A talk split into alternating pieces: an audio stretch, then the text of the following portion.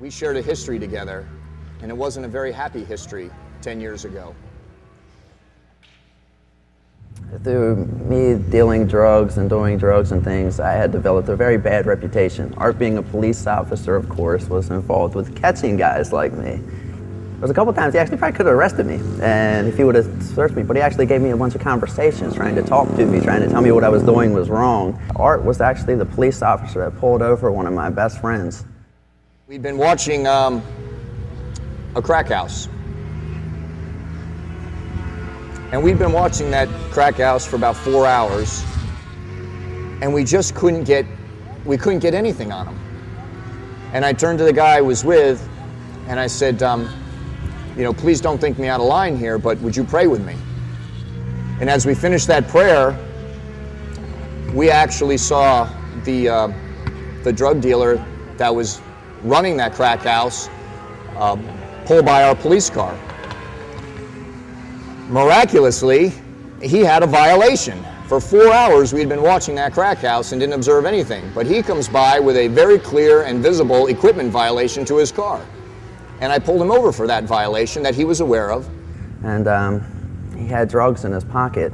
And uh, Art actually didn't even search him, though. That was the thing. He did the same thing again. Went up to the window and started talking to him. And I saw he had a small infant in that car.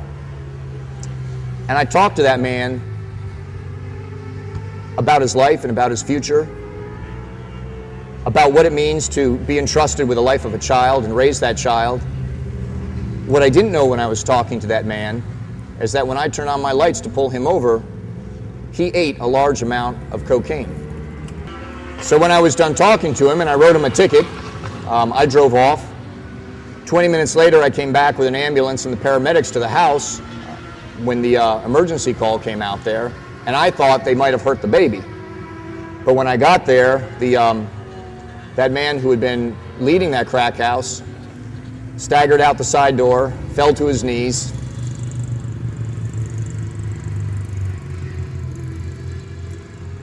and died in front of me.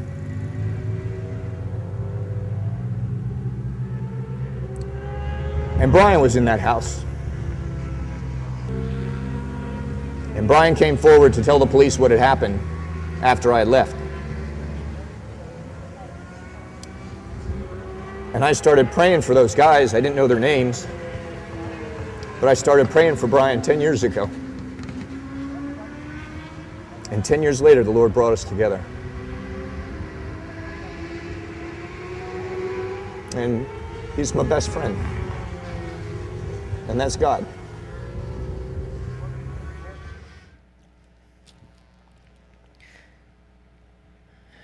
My brothers, show no partiality as you hold the faith in our Lord Jesus Christ, the Lord of glory.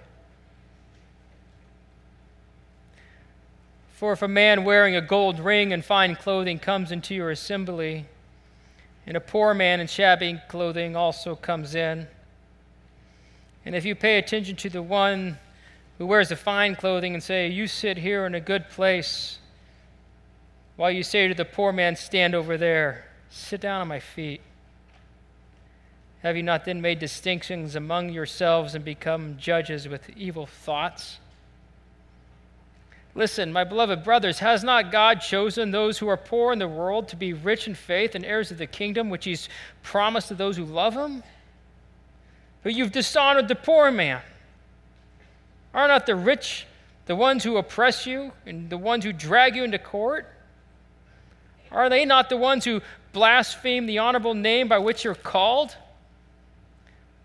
If you really fulfill the royal law according to the scripture, you shall love your neighbor as yourself, you're doing well. But if you show partiality, you're committing sin and are convicted by the law as transgressors. For whoever keeps the whole law but fails in one point has become accountable for all of it. For he who said, Do not commit adultery, also said, Do not murder. And if you do not commit adultery but do murder, you have become a transgressor of the law. So speak and so act. Those who are to be judged under the law of liberty. For judgment is without mercy to one who has shown no mercy. Mercy triumphs over judgment. And what good is it, my brothers, if someone says he has faith but does not have works? Can the faith save him? If a brother or sister is poorly clothed and lacking in daily food, and one of you says to them, Go in peace, be warmed and filled, without giving them the things needed for the body, what good is that? So also faith by itself, if it does not have works, is dead. But someone will say, Well, you have faith, I've got works. Show me your faith apart from works, and I'll show you my faith by my works. You believe that God is one, you do well. Even the demons believe and shudder. Do you want to be shown, you foolish person, that faith apart from works is useless? Was not Abraham our father justified by works when he offered up his son Isaac on the altar? You see that faith was active along with his works, and faith was completed by his works. And the scripture was fulfilled that says, Abraham believed God, and it was counted to him as righteousness, and he was called a friend of God. You see that a person is justified by works and not by faith alone. And in the same way, was not also Rahab the prostitute justified by works when she received the messengers and sent them out by another way? For as the body apart from the spirit is dead, so also faith apart from works is dead. We've been in a series here in James, and he's writing to this group of Christians, young Christians who have a reputation of ignoring justice, mercy, and love when it came to widows and orphans and, and the lower social class. And last week we talked about how James was calling them to mer- mercy and warning them that they'd forgotten wait a minute, there's, there's an end point coming here, a judgment, and, and to the degree that you show mercy, it'll be shown to you. And James wasn't done with making that point, and he brings up yet one more scenario, and we just read through it. This time, someone in their church family comes to them. They're desperate in need, don't have clothing, don't have food, and, and they just kind of send them on their way and, and kind of pat them on the head. Good luck. And, and James, James is going, what? what? What is that? Don't tell me you have faith. That's not faith, that's, that's bogus faith. How does that happen? Somebody comes into our circle of influence and, and we kind of go, oh, God bless you, praying for you, good luck, and don't do anything. It doesn't take a Christian to figure out that's bogus faith. The people in the world would take a look at that and go, what kind of faith is that? I don't want to be part of that church, that group of people. So he's leveling yet another scenario and he's coming at this and he's not, he's not letting up. And he goes on in verse 18 and he, he writes this fictional character, which isn't really a fictional character because somebody is saying, and, and they say, Well, James, you've got works, I've got faith. As if to say, Oh, we all have different giftings and strengths, and yours is works. That's so good. Praise the Lord. Mine's faith. And James, James looks at that and goes, What? Show me your faith apart from works, and I'll show you my faith by my works. They're coming to James and they're just kind of saying, Look, back off. It's a God thing. He's wired me this way, wired you that way. Quit hating. Why y'all so angry? Just, just love. It's all good. And his point is, it's not even that you you're wrong. It's like you don't have even faith. It's, it's illegitimate. It's not faith. And he goes on, he says, Look, you believe God is one? Well, that's great. Even the demons believe that and shudder. Meaning, he's saying right there, he's like, Look, we want to get honest here. The demons have better theology than you because their theology at least makes them shudder. Your theology makes you do nothing. What kind of theology is that? What kind of belief is that? He's fired up. He goes on and asks the question You really want me to show you? You foolish person. I mean, you just don't say that. I mean, there's a passage that says, don't, Jesus says, don't call someone a fool. Be very careful about that. Very, very, very careful. And, and he's saying, hey, look, you want me to show you, you fool? You don't know what's going on. I'll show you. I'll show you that faith apart from works is useless, doesn't work, it's broken, it's a play on words. And he goes on and he, he, he quotes or he brings up Abraham. He says, was not, was not Abraham our father justified by works when he offered up his son Isaac on the altar? You see that faith was active along with his works, and faith was completed by his works, and the scripture was fulfilled that said, Abraham believed God, and it was counted to him as righteousness, and he was called a friend of God. You see that a person is justified by works and not by faith alone. Now, if you're new to following Christ and maybe not totally familiar with the Bible, you may not know that right now we have just entered a battlefield in Christianity where Christians have killed each other over how you interpret this passage. We're, I, I felt like I should probably wear like one of those pith helmets because if, if you have walked with Christ, you know what I'm talking about right now. And some of you are probably pulling out the popcorn going, I wonder what Sparky's going to say about this one. Let's just sit back. Because you know what I'm talking about. This passage right here, it, it, people got killed over this. This is where the Protestant Reformation happened, right around here. James, and over in Romans. And Catholics were killing Protestants, and Protestants were killing Catholics over this.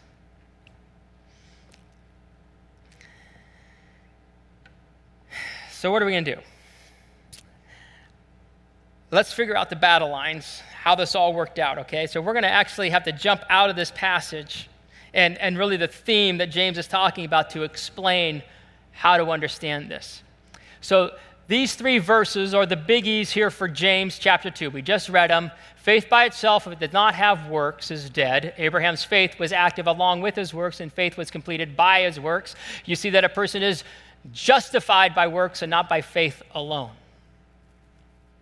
All right, let's read this together. You guys are going to do the faith and you're going to do the works. This is going to be a little exercise here. I'm going to do it again, all right? So you guys read aloud the faith and the works. So, by itself, if it does not have, it's dead. Abraham's was active along with his and was completed by his. You see that a person is justified by and not by faith alone. Oh, sorry, and not by. Sorry about that. Took the joy away.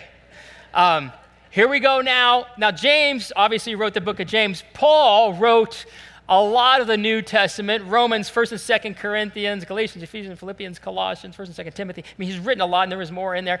Um, this is what Paul writes. You guys got faith and works, right? So therefore, no one will be declared righteous or justified in God's sight by the of the law.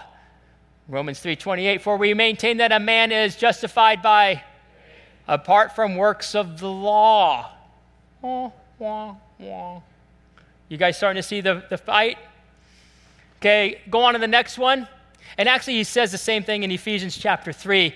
Galatians 3, 6 through 10 here is almost like verbatim of Romans chapter 4. Yeah, he talks about Abraham a couple different times in the, in the New Testament. So here we go. So also Abraham believed God, and it was credited to him as righteousness. Understand then that those who have are children of Abraham.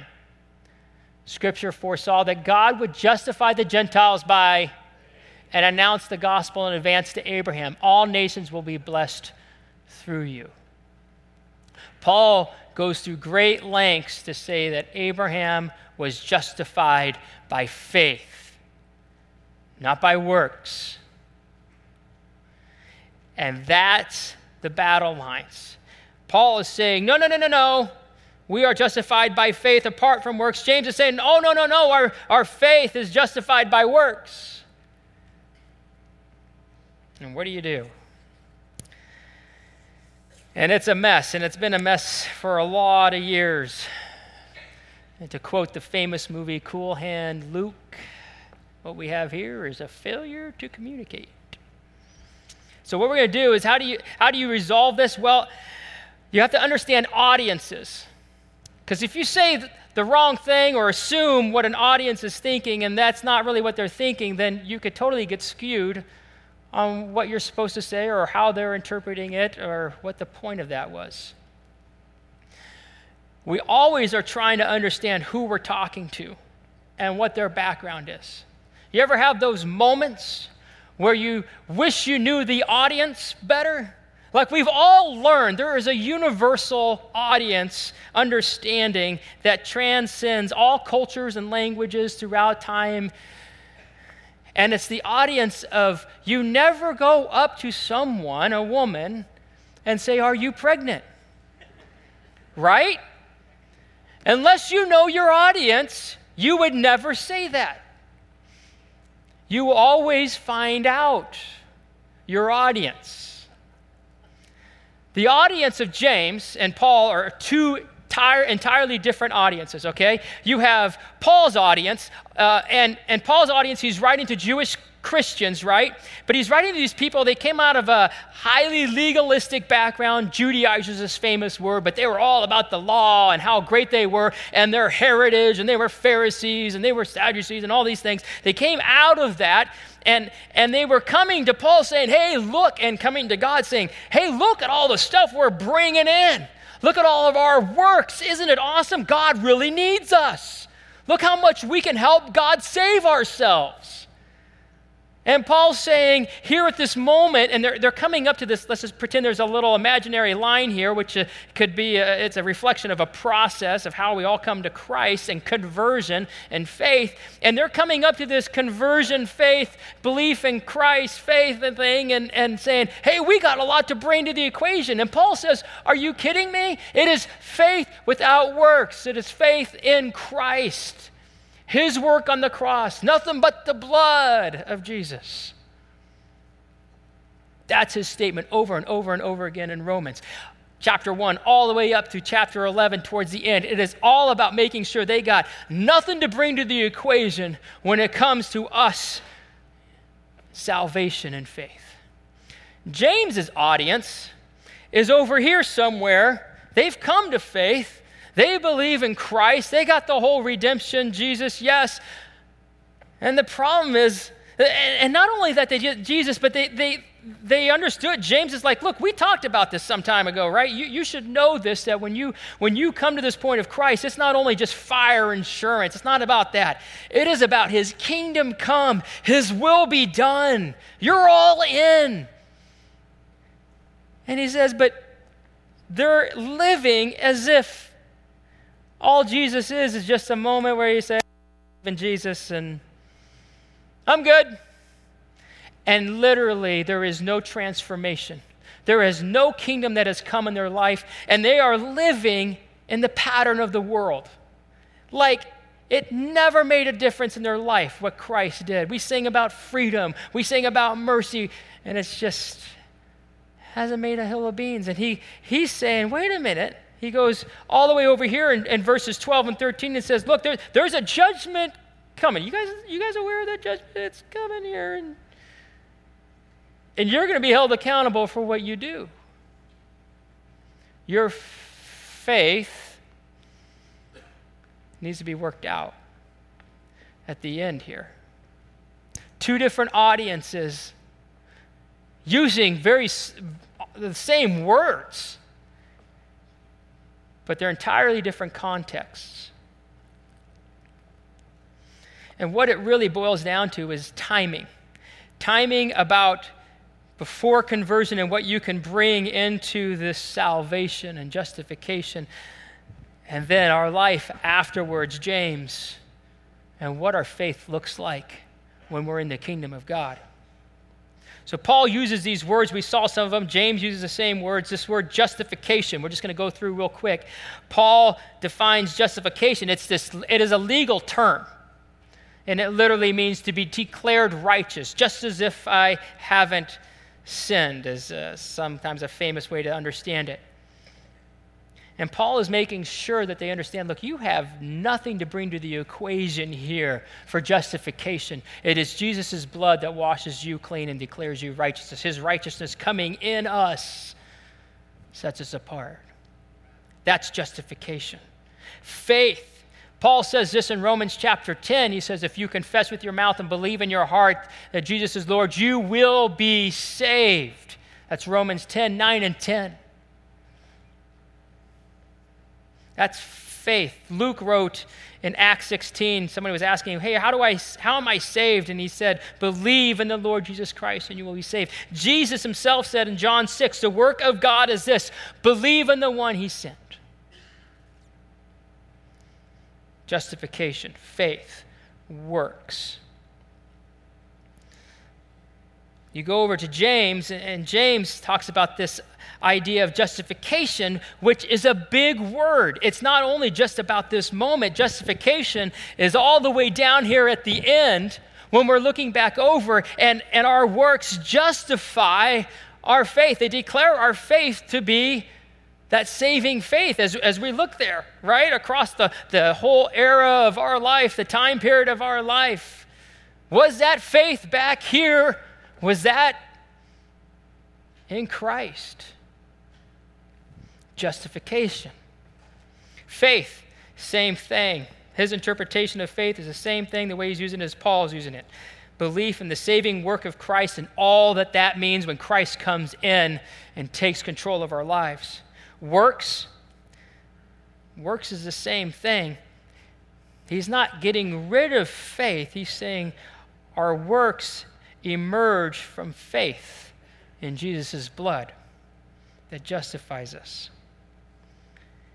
It's interesting because Jesus says the same thing. He teaches in Matthew 25. It's this whole scene of, uh, you know, it's a whole story about how people uh, are, are really in need. And you have all these different people he, he lists out, and he says, there's going to be some people that are never going to tell and never be aware. And they won't give a rip, and they're going to say, oh, oh, I'm in, I'm in, I love Jesus, I'm all over this. They don't care about these people. And he says, but then there's going to be a group of people who they, they give the cup of water, they give their clothes, they, they meet the needs. And Jesus says they will be justified, they will enter into eternal life. Paul talks about this day where we will stand before God and account for every good or every deed we've done, whether good or bad.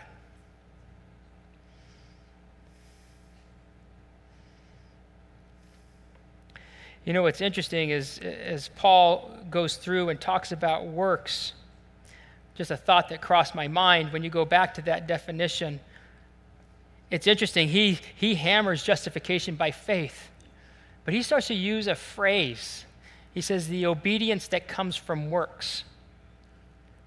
And what I think Paul was doing was he's actually trying to get away from that word works because they'd hijacked it the audience that he was talking to hijacked it. And so when you said works, it had all kinds of meaning, like wrong meaning. And so he's saying, hey, no, no, no, the obedience that comes from faith. Well, isn't that works? You look at the last four chapters of Romans, or chapter 12 through 15, those four chapters, it is all about your faith should work out. Ephesians first three chapters is all about Jesus, Jesus, and it's all about Jesus and grace. And then the last three chapters are your faith better work this out. In fact, he says in Ephesians 2, he says, We're created for good works in Christ. Good works. He's not against this. And so hopefully uh, you understand perhaps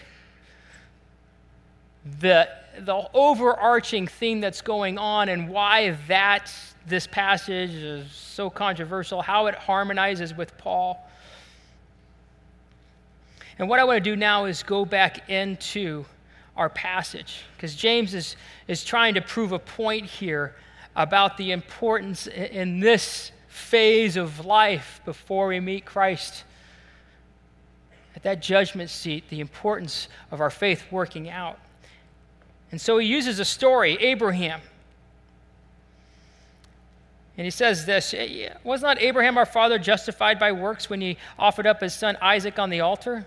You see that faith was active along with his works, and faith was completed by his works. And the scripture was fulfilled that said, Abraham believed God, and it was counted to him as righteousness, and he was called a friend of God. So you see that a person is justified by works and not by faith alone.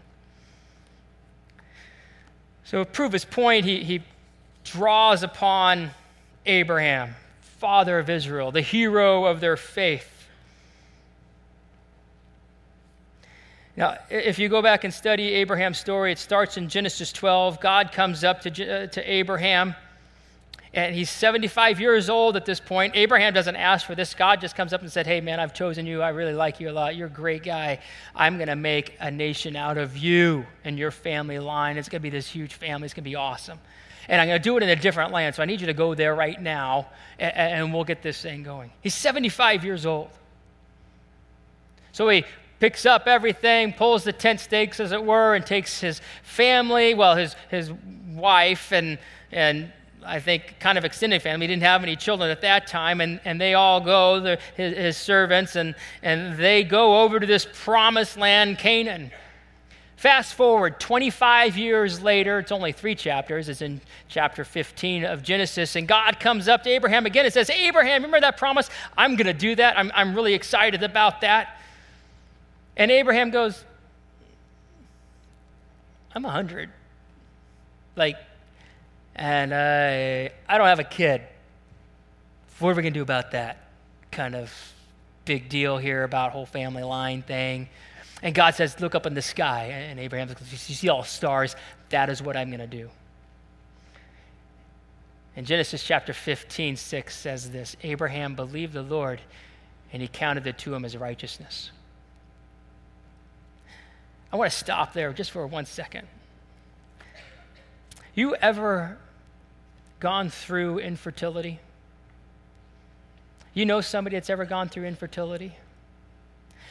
You ever gone through a miscarriage, hoping, excited, and you lose your child in pregnancy? You ever lose a child as a parent? Abraham's 100 years old. My wife and I, we, we struggled with infertility for several years. And, and that was so painful. And we went through a miscarriage, and that was painful. I can't, the pain, I just never knew, being a parent, the new pain and, and sorrows that would come. And, and God, for us, we're so grateful for what He did. He blessed us with children. But some of you have, have never been on the other side of that, and you, you know what it's like to go decades and watch other people have children. I mean, we were, we were just in that for a few years, and it was hard to see people have children. Abraham was 100 years old, Sarah was 100 years old. And God comes and says, Hey, you're going to have all these, you're to have all these people in this nation, and you're going to have kid, and what would you say to him? When you were 100. Because Paul wrote in Romans chapter 4 Abraham faced the fact that his body was as good as dead since he was about 100 years old. And Sarah too. And God comes to him and says, Hey, remember that promise? Aren't you excited about that promise I gave you that you're going to have this great nation that's going to come to your family line? What would you have said? Abraham believed the Lord. He believed the Lord. It didn't say Abraham said, whatever. It didn't say Abraham got angry with God. It just said Abraham believed God. Yes, I believe you. I believe you. They end up having a son, and God comes to him and says, I want you to give me your son. I want you to sacrifice your son. As many of us know, some of you may not know that story, and so God wants him to sacrifice his son. You're like, what? Why you, uh, promise? Finally has a son, you're going to take his son. And Abraham, by faith, went up and was about ready to sacrifice his son, to offer his son as this worship offering to God. And God provides this ram in the last minute, and they kill the ram and save the son.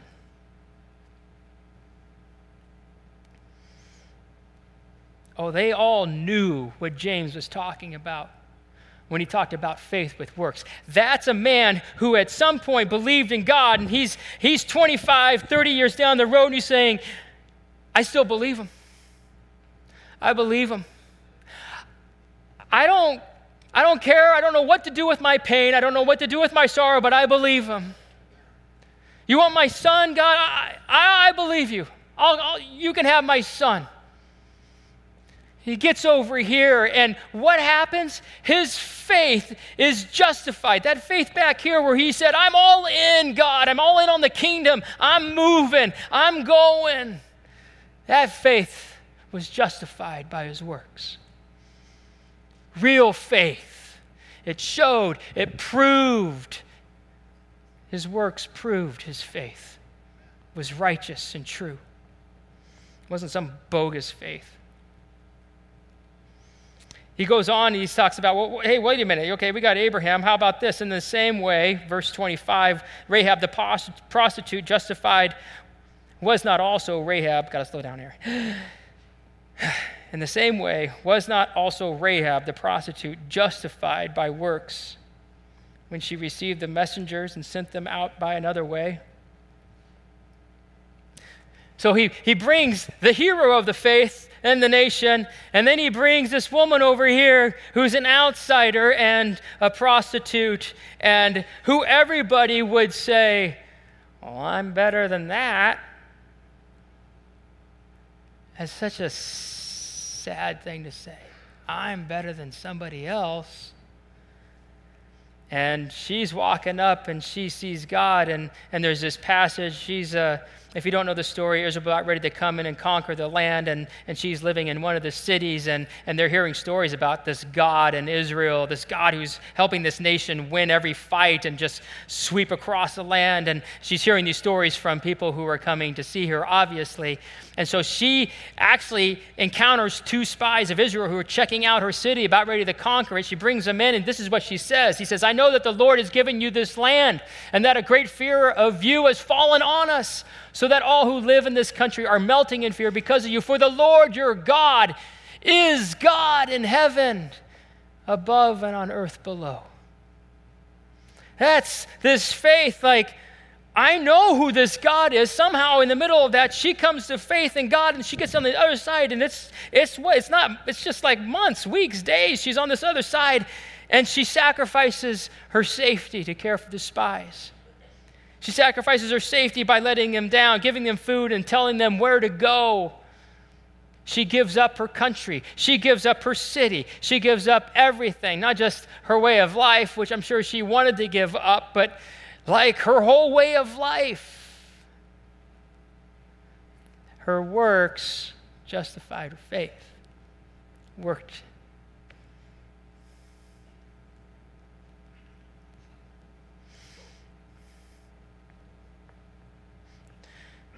It was a faith that worked under intense pressure. Let me ask you something as you look at your life and, in the context here, as you look at people who are in need, people that you are prejudiced against, people that you show partiality against, people that whatever is in you that goes, ah, no, ah, I don't want to, ah. And Christ comes along and says, I want you to love them. I want you to care for them. I don't want to hear the phrase that comes out of your lips and you don't mean it, I'm praying for you. I don't want to hear you say, God bless me, because you don't mean it. I want to see your faith work. Check out this clip of a girl uh, who encountered this. So I got a story from a woman named Andrea, uh, originally from Colorado, now a resident of Uganda. How she got there is a pretty uh, crazy miracle. She went there as a student for class credit to learn how to do microfinancing, and while she was there, she found an orphanage where the children were being abused and neglected really badly. Over the course of those two months, um, witnessing the day to day life of the kids, um, the abuse they faced, I fell in love with them. You know, they became um, so much more than just, you know, needy kids that you would see on commercials or, you know, they became people and they're kids and they have personalities and smiles and beautiful faces. I knew that God had a bigger plan for them and that they shouldn't be trapped in the situation of neglect and abuse. And her heart broke and she called her dad and said, I'm not coming home. Her dad said, You get on a plane right now. She said, No, if I don't do something, who will? So she stuck around, pestered the Ugandan government long enough until they shut down that orphanage, and then they handed 40 children to her care. Andrea didn't know what she was doing, but she did something. And now there's an orphanage in Iganga, Uganda called Musana that houses over 120 children. And Andrea is the head of this orphanage. On September 16th, 2008, we actually got to move the first 40 kids from that other orphanage. And I remember bringing the kids to Musana and they lined up and we said go and they all ran to their name tags and jumped in their beds and like had the biggest smiles on their faces not one of them had ever slept in a bed before and that night i remember going around and giving every single one of them like a kiss on the forehead and a hug and saying like you're home now you're safe um, i love you god loves you and it was the best by far the best moment of my life and the moment where i knew that God had such big plans for these kids, and that these kids were going to be the future leaders of Uganda and the future leaders of this world. Everybody is capable of making a difference, no matter where you are in your life, no matter what your job is, no matter what situation you're in. Every single person is capable of doing something and making the world a better place. In Uganda, they say that there's 2.5 million orphans, and an orphan is defined by a child that's lost their father. So many of the kids at Musana actually do have mothers, but they don't have the resources, the skills to be able to take care of them. And so we want to start a new project to empower mothers to take care of their children. So many people always say, like, oh, I feel so bad for those children. I feel so bad for these people in Uganda or in Africa. And honestly, like, I walk around the community of Iganga and I admire the people so much. The joy, the spirit, the community, the love between them. And that's what it's all about. You ever have those moments in your life where I can't walk away? I can't walk away.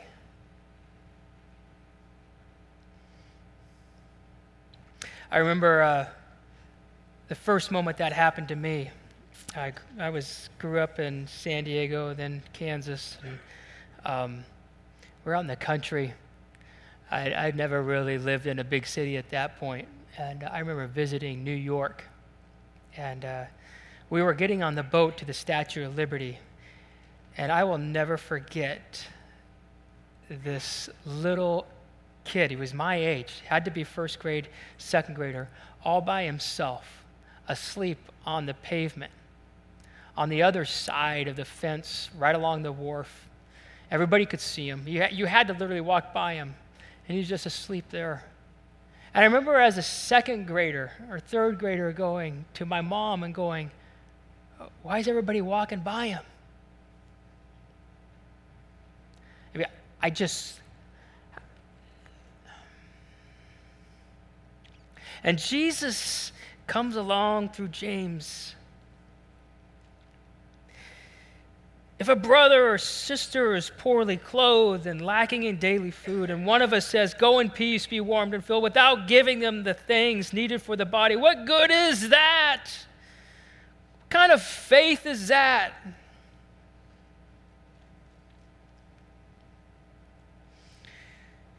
We can't walk by. And we may not be able to rescue, rescue everyone or help every single person on this planet, but we can help those God sends on our way. We're the people who stop. We're the Christ followers, right? It's not on this world. Christ put the church in the world and said, You're the hope for the world because you're me. You're, you're me with, with my name and, and my kingdom in you, and you are the ones who stop. You're the ones who feed. You're the ones who clothe. That's what it means to be a Christian, a Christ follower. Is you live this life and you're always stopped and you're always inconvenienced or you're always loving and showing mercy because you have faith in Christ who is standing here watching you going, Yes, do it. Yes, that's me. That's my love in you. And we don't make vows to be more loving because it's back here. We all we all came to that point and never leaves this point of saying I can't do it, Jesus. I got nothing to bring to the equation. You got to fill me with your mercy because I don't have that kind of mercy. You got to fill me with that love that's yours. You got to fill me with that righteousness because I don't have any of that in me. I know what I would do on my own. Invite the team to come up. We got a couple songs here at the end. Just talk about this call of a faith that works.